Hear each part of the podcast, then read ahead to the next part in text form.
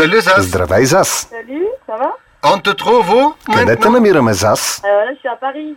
Ние знаем, че пътуваш много, за да tu пееш пред публика. Можеш ли да ни exactement, кажеш sens comme à къде la точно maison, се чувстваш en у дома? Ah, quand je Много добре се чувствам, например, когато съм в планината. Мисля, че природата е моят истински дом. voudrais В този смисъл е и следващият ни въпрос да посочиш най-вълшебното място, където си пяла до сега.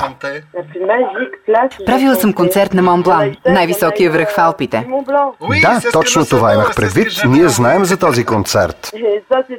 Беше истинска лудост, но същевременно беше забавно. Голямо предизвикателство беше да стигнем до там с цялата техника, но в крайна сметка успяхме.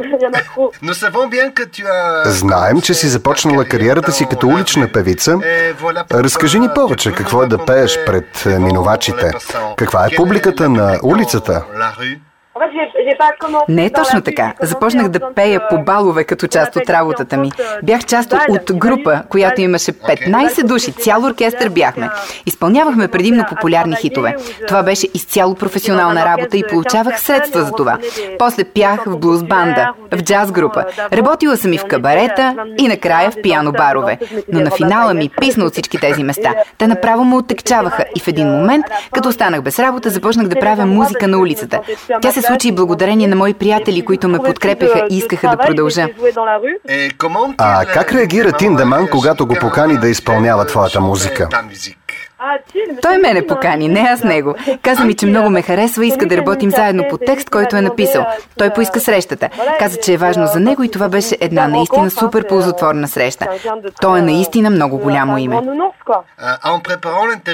Докато que това интервю, разбрах, че си активист и имаш граждански позиции. По-конкретно, участваш в инициатива на лекарите в Аржентина и това ти дава възможност да посещаваш места като бразилските фавели. Разкажи ми повече за това пътуване в Южна Америка. Pour ce voyage. Bah, en fait, on a, on a un projet qui s'appelle Zazimut. Това е един проект, който се казва Азимут. Неговата цел действително е да помага на хора в беда, да подпомага образованието на децата от тези бедни райони. Аз лично участвах в проект, чиято цел е да откаже зависими от наркотиците млади жени. А също участвах в проект, който помагаше на деца с трудно общуване, за да го преодолеят. Това са проекти, които безспорно имат благородна цел да дават надежда и светлина, а също и да повишават благосъстоянието на отчаяни хора. Това е нещо прекрасно в живота. Да даваш смисъл.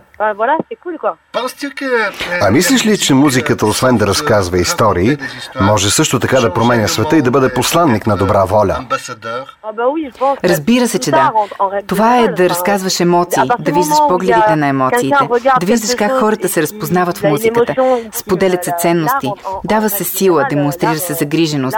Да, смятам, че изкуството може да променя всичко в едно общество. Je Благодаря ти, Зас, за тези хубави думи. Това е едно добро послание към нашите слушатели. Ciao, ciao.